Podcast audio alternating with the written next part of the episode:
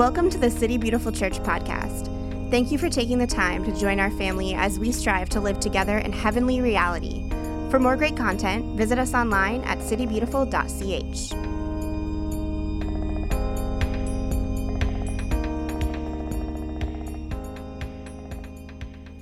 Hello, everyone, and welcome to the City Beautiful Church podcast. Um, my name is Ryan, I'm pastor here. Um, this one's a little different. Last week, uh, we participated in a really beautiful experience um, that I'll be talking about in a moment, but uh, because we were moving around so much and there's so many different parts, we weren't able to record. Uh, just one podcast. Uh, so I'm actually sitting down today just to talk you through the process and give some moments for reflection um, that I think will really uh, bring together uh, what we were sharing about this past Sunday. So I encourage you, even if this is a little outside the norm for uh, one of our one of our podcasts, um, just to kind of stay tuned and, and listen and follow through, and I really hope that the Lord speaks to you in that.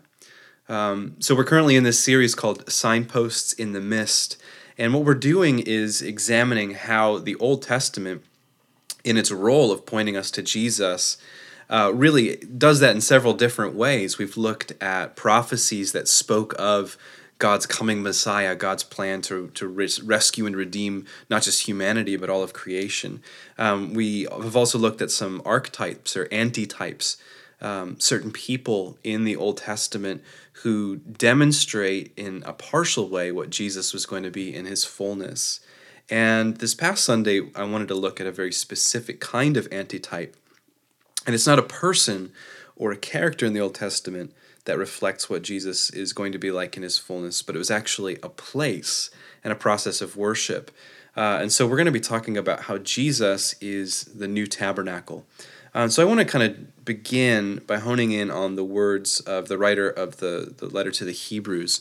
In chapter 9, they wrote this Now, even the first covenant had regulations for worship and an earthly place of holiness. For a tent was prepared, the first section, which was the lampstand and the table and the bread of the presence. It is called the holy place.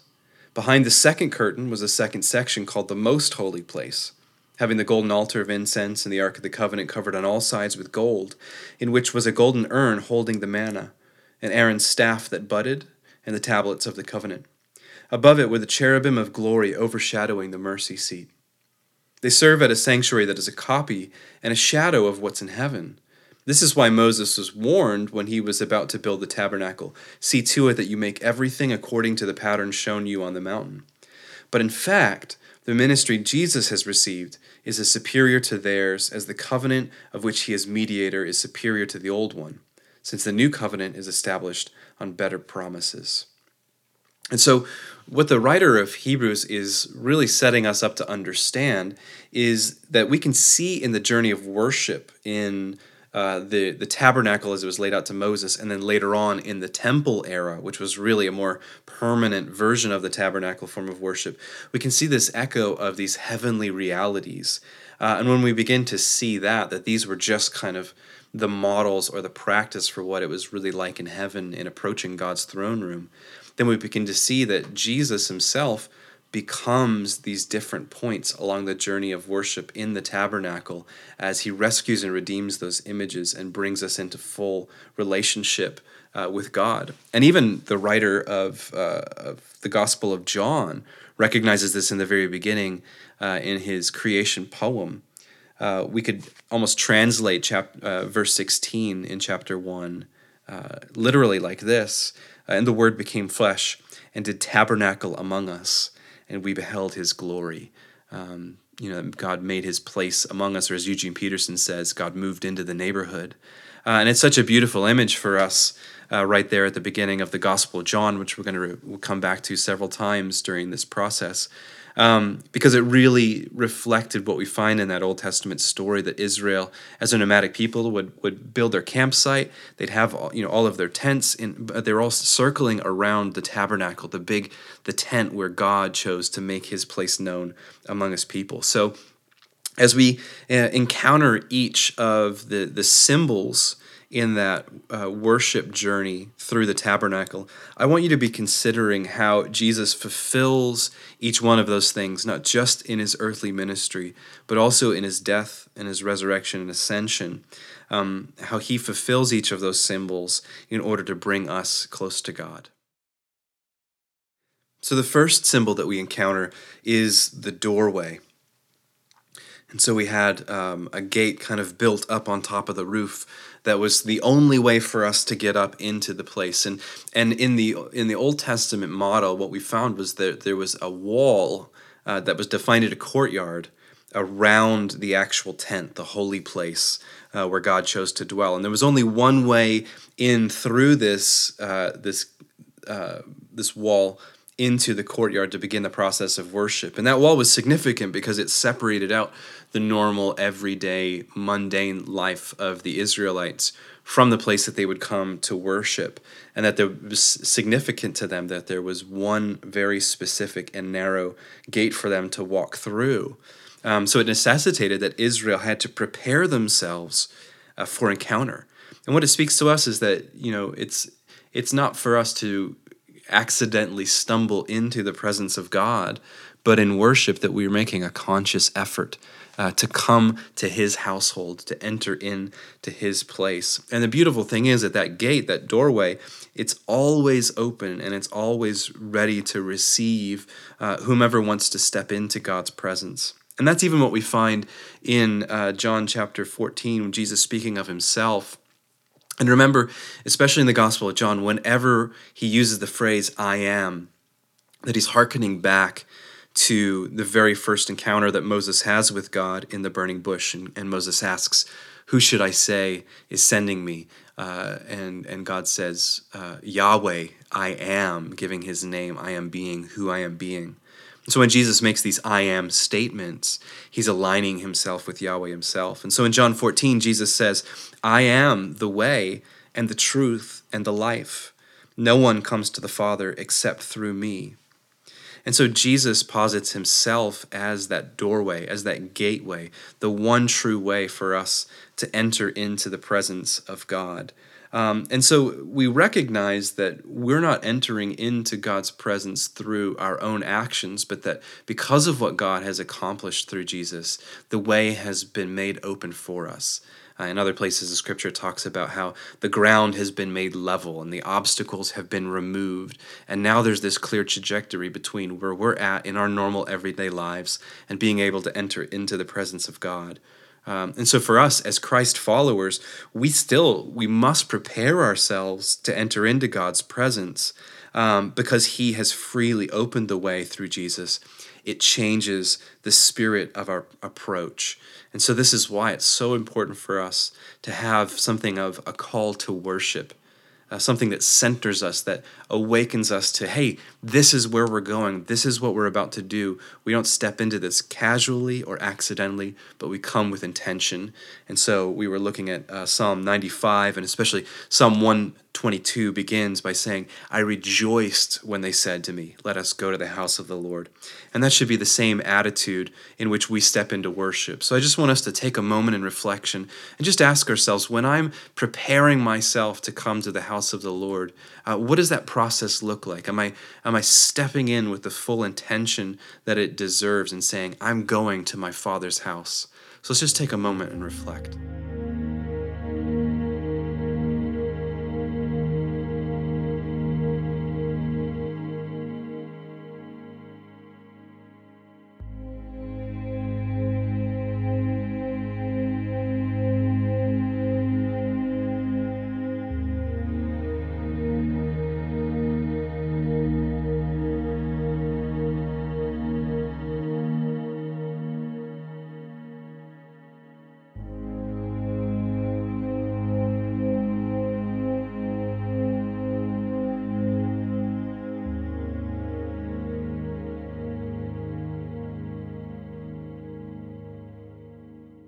So we've entered through the doorway. We've come from the normal everydayness of our lives, and we've stepped into the courtyard. We're not even to the holy place yet, but here we already find these two symbols that stand as further opportunity for us to prepare ourselves to enter into God's presence.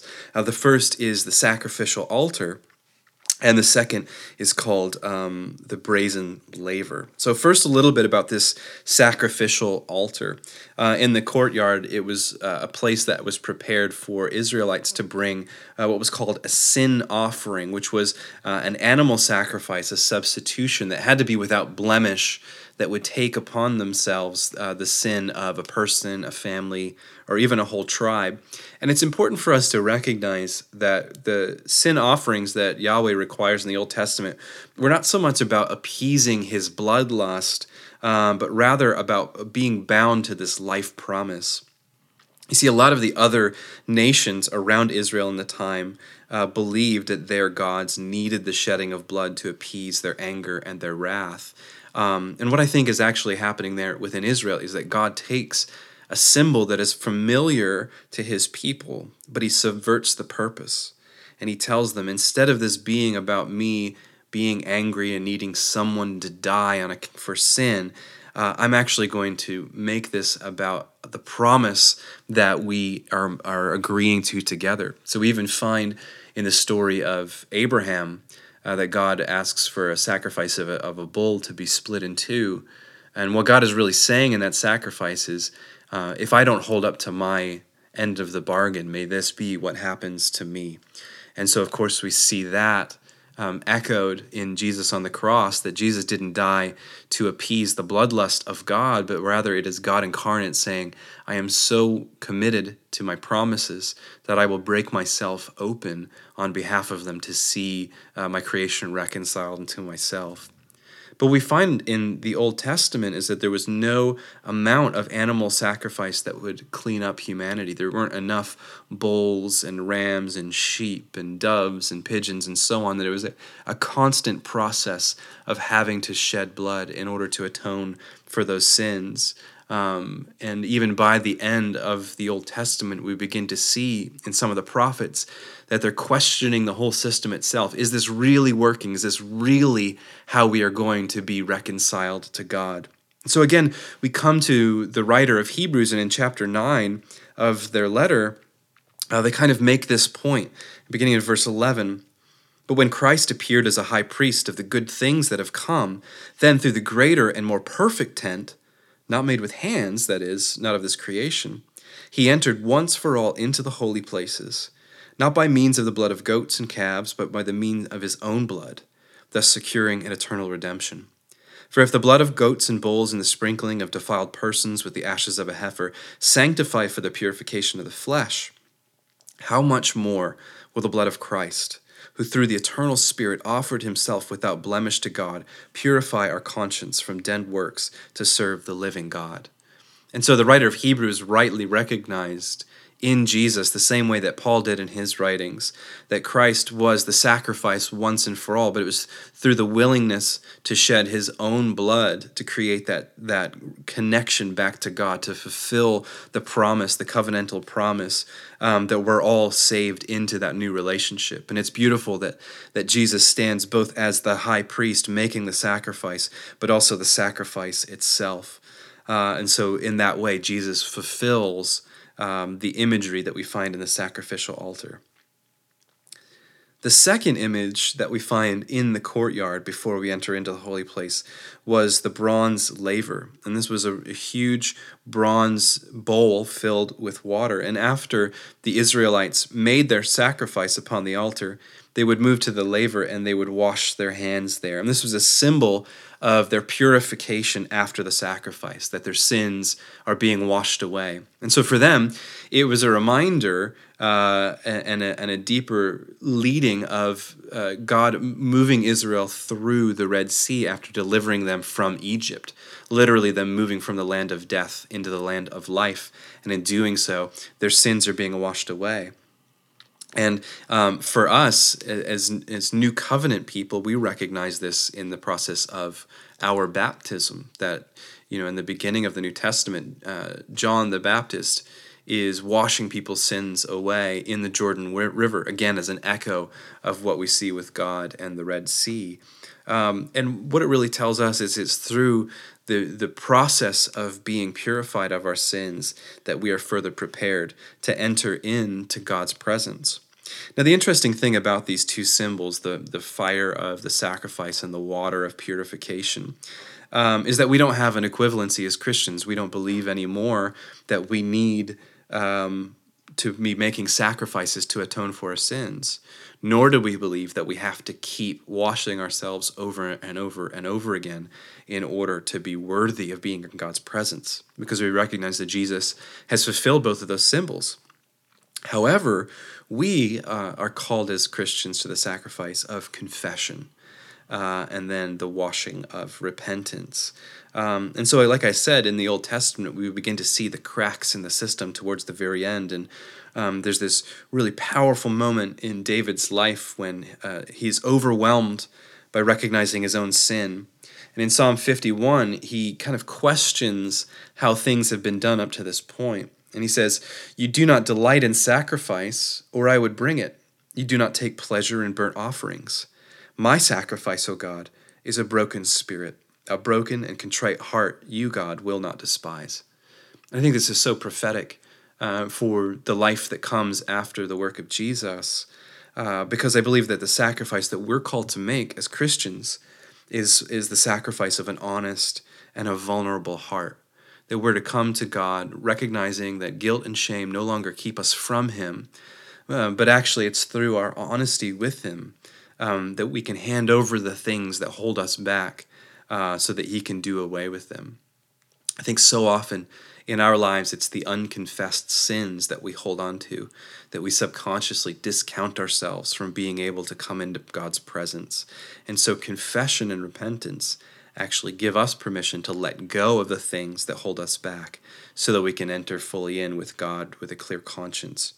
And so we're going to take a moment and, and I'm going to pray and I'm just going to invite the Holy Spirit to highlight to you uh, a couple different sins. The first of all is something that you have said or done or haven't said or haven't done that in some subconscious way uh, has led you to shame and guilt, that you feel like you're not worthy of being in God's presence, that you have to figure out how to clean yourself up or just discount yourself altogether from being with Him.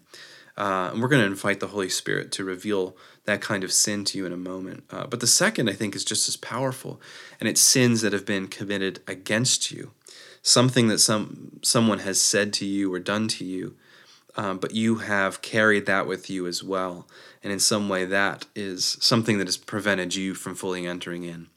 Um, so we're just going to invite the Lord to to reveal those sins to you, and just in your mind's eye, I, I want you to confess those sins to God and I want you to, to lay those at the feet of Jesus, asking for his justice.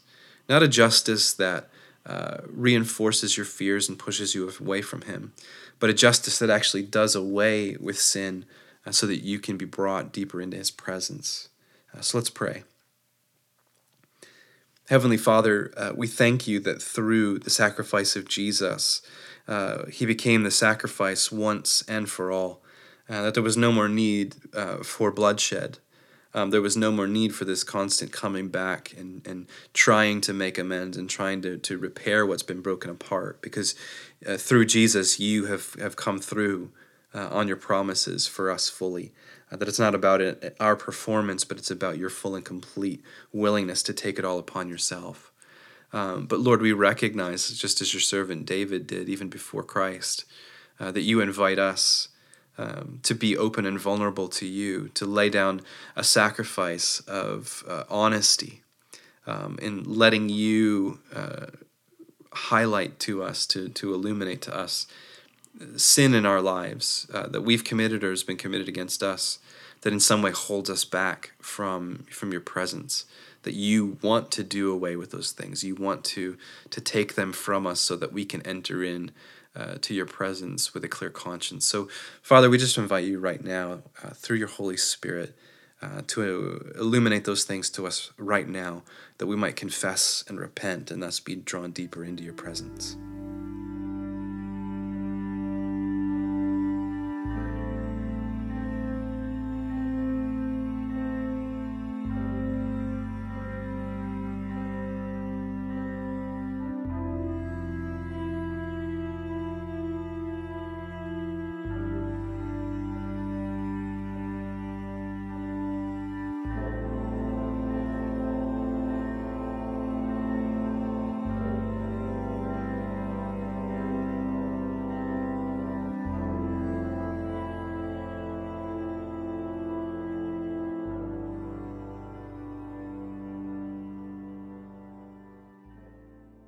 So we've entered through the doorway into the courtyard. We've participated in the sacrificial altar and uh, the bronze laver um, of confession and repentance and being washed of our sins. And now we're ready to enter into the holy place, the large tent that stood at the center of the tabernacle. Um, and we first step into the holy place, and it's completely dark. Uh, but there are two tables, one at either side of the room, one containing a lampstand and the other containing uh, the bread of the presence. So, first, a little bit about the lampstand.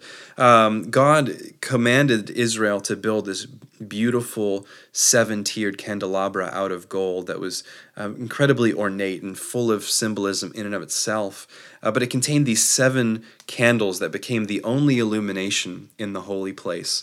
Um, this is incredibly significant that these are the candles that would be lit to illuminate um, the, the place where the priests would go about in the worship of Yahweh. And, and maybe some of you know the story of Hanukkah, but where um, several uh, Jewish freedom fighters uh, found themselves holed up in the holy place, uh, protecting themselves from.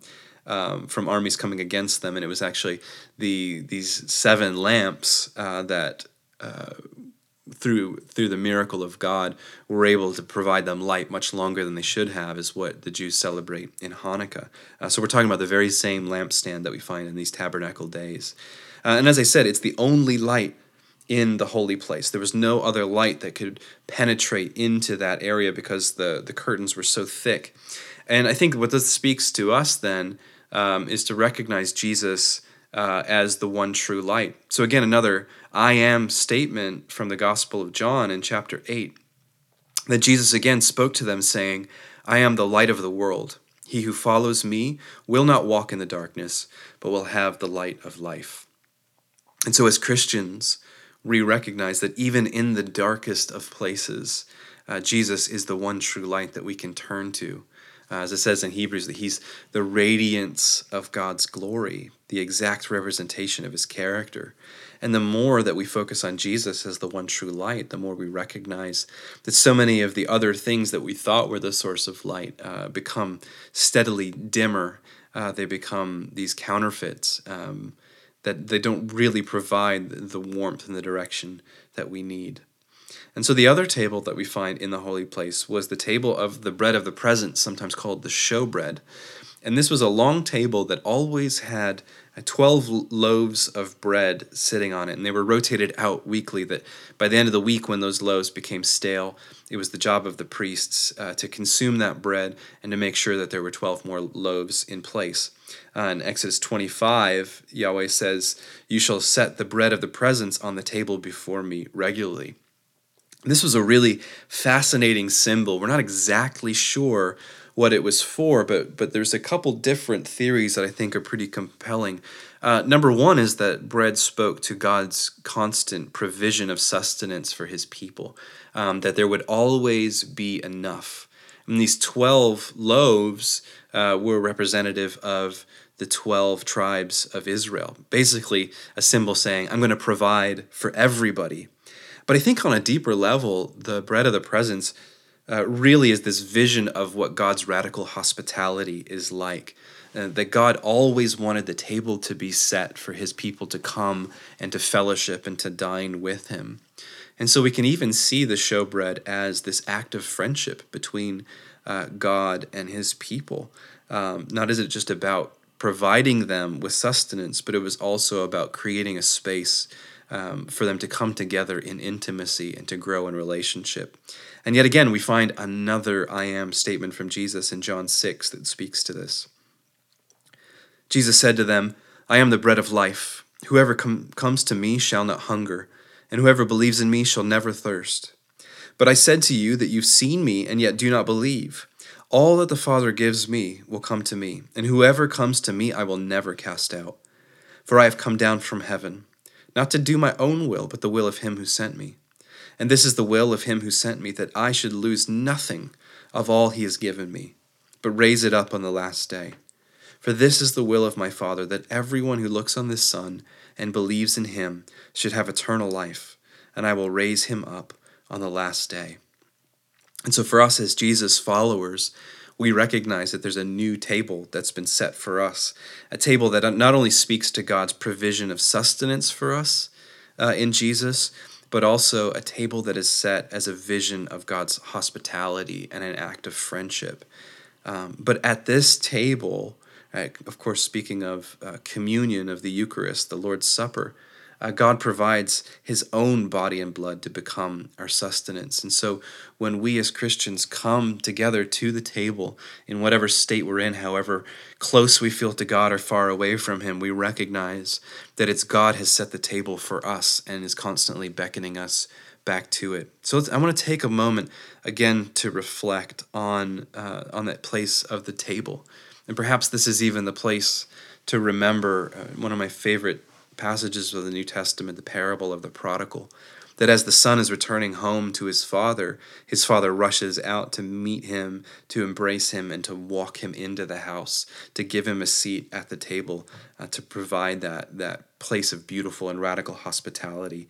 Uh, but let's just take a moment and reflect on what it means that because of Jesus providing his body as uh, the bread of life, that we're able to sit in the presence of our Father, to, to dine with Him, uh, to, to be in relationship with Him um, in the way that we were created.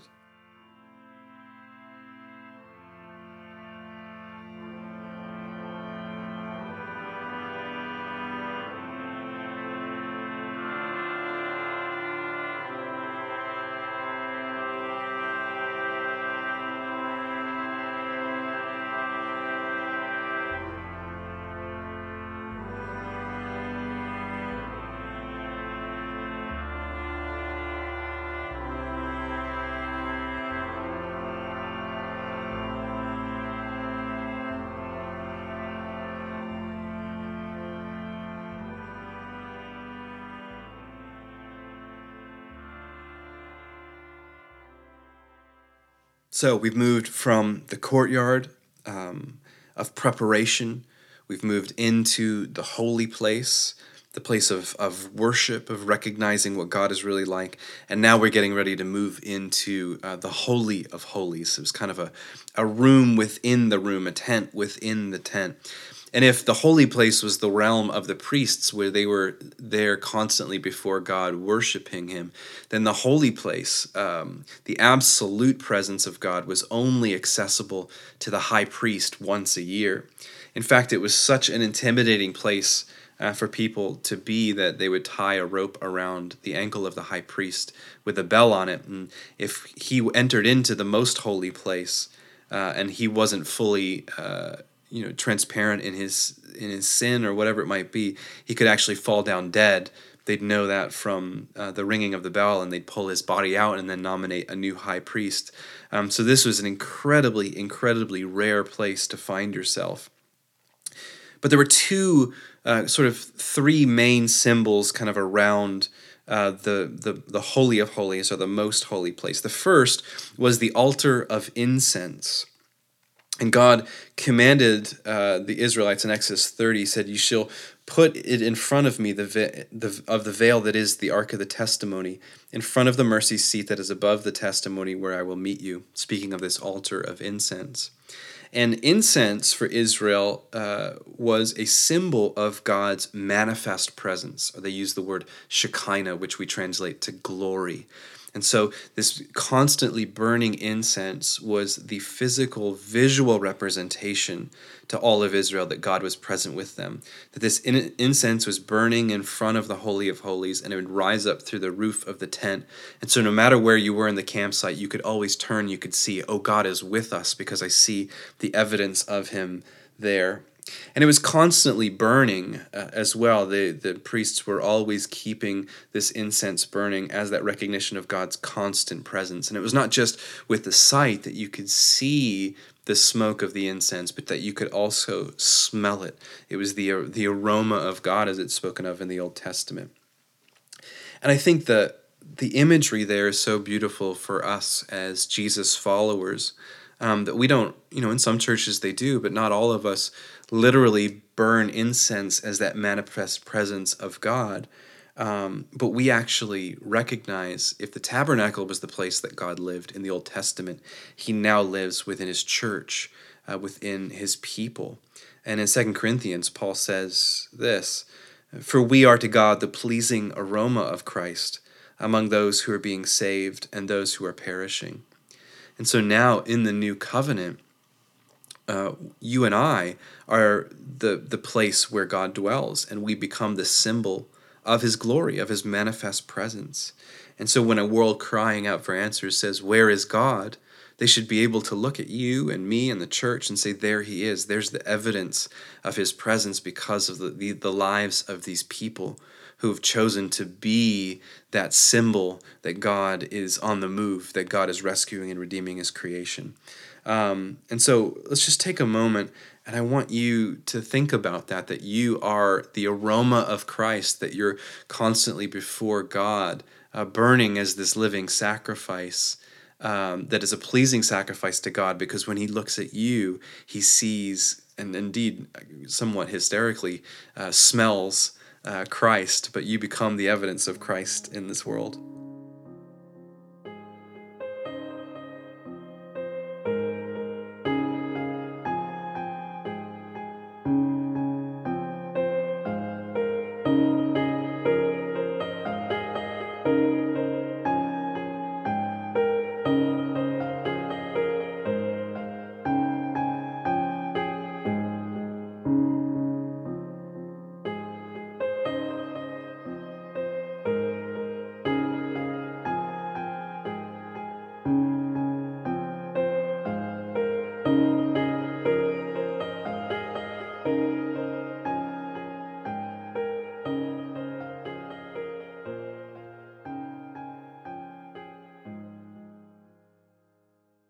And so, from the altar of incense that burns before the Holy of Holies, uh, you pass through the veil, the thick curtain that was there to separate out God from man into uh, the most holy place.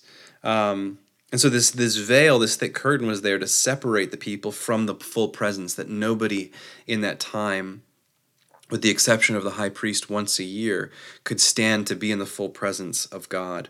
Uh, and behind the veil, we find the Ark of the Covenant. On the top of the Ark of the Covenant is what's called the, the mercy seat. And this is the place where God chose to dwell, his unapproachable throne on earth, where he would hand out his judgments for his people. And again, we find uh, the writer in Hebrews 10 kind of picking up these symbols um, not just of the veil, but the Ark of the Covenant itself, uh, and speaking how Jesus fulfills those. Therefore, brothers and sisters, since we have confidence to enter the holy places by the blood of Jesus, by the new and living way that he opened for us through the curtain that is through his flesh, and since we have a great priest over the house of God, let us draw near with a true heart and full assurance of faith, with our hearts sprinkled clean from an evil conscience and our bodies washed with pure water. Let us hold fast the confession of our hope without wavering, for he who promised us is faithful. And so it's amazing. Here we see all of these symbols that we've been gathering up that the, the jesus is the sacrifice jesus is the water jesus is the curtain himself uh, ripped open to give us the access to god. Jesus is the priest constantly attending before the lord in the house of god. Uh, and that jesus is the covenant the promise of god revealed um, all of these things kind of find their fulfillment in the life the death, the resurrection, and the ascension uh, of Jesus.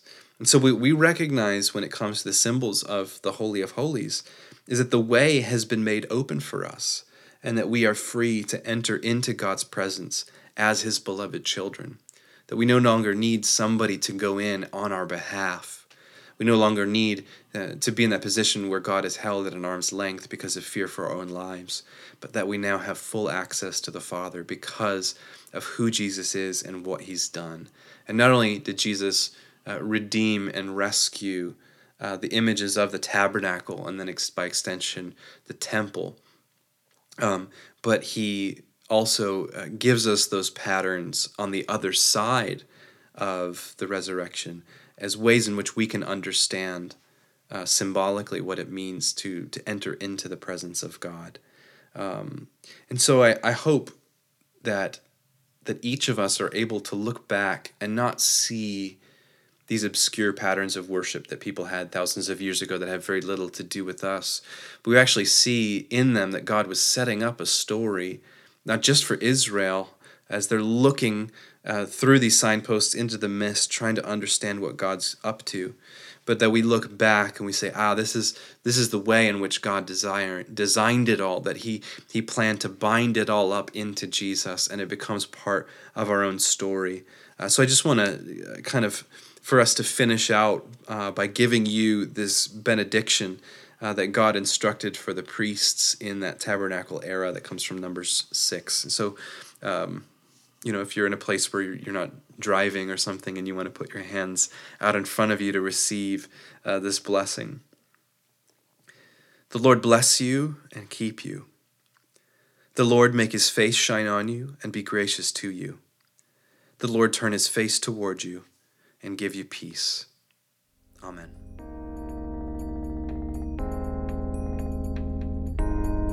This has been the City Beautiful Church podcast. To stay connected, follow us on social everywhere at City Beautiful CH. We hope you join us again soon.